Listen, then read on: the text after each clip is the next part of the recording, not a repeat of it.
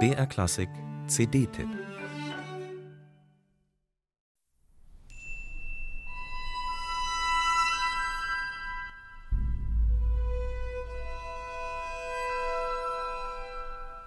Klang, Stille. Mit wenigen Tönen einen Raum schaffen, wie hier in seinem Stück Sequentia. Das ist die Kunst des Arvo Pärt. Seit Jahrzehnten gelingt es dem estnischen Komponisten, die Musikwelt mit seinen Kompositionen zu begeistern. Das neue Pärt-Album von Manfred Eichers Label ECM hat das Zeug, die Begeisterung weiter anzufachen. Tönno Kaljuste, Pärt-Experte seit Jahrzehnten, leitet das Tallinn Chamber Orchestra und den Estonian Philharmonic Chamber Choir. Musikerinnen und Musiker, die mit Arvo Pärt ganz eines Geistes sind. Ruhe, Klang, Intensität.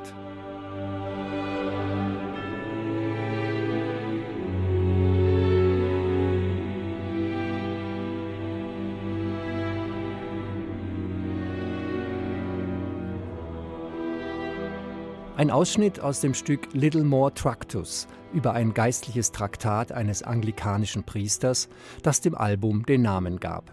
Das Spirituelle ist die zentrale Quelle für Perz Schaffen. Karl Juste und die Ensembles steigen in diese Sphären auf, indem sie beim Musizieren fest auf dem Boden bleiben.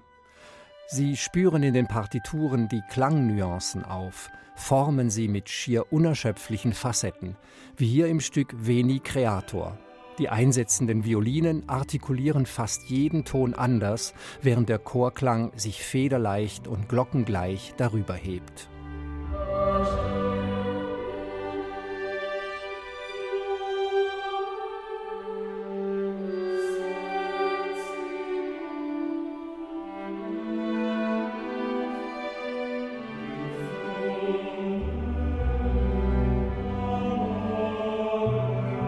Diese subtilste Farbigkeit, die Kaljuste und seine Ensembles aus Perztönen herauslösen und innig zum Leuchten bringen, verleihen dem Album Magie. Perz Spiritualität tut sich auf wie die Tiefe eines Nachthimmels, an dem unablässig Sterne glänzen und blinken. Dank der größten Disziplin und Genauigkeit des Handwerks kann es ohne Pathos auch mal laut und feierlich werden, wie hier in der Komposition Cantique des Degrés, entstanden zur Feier des 50. Thronjubiläums des Fürsten Renier III. von Monaco.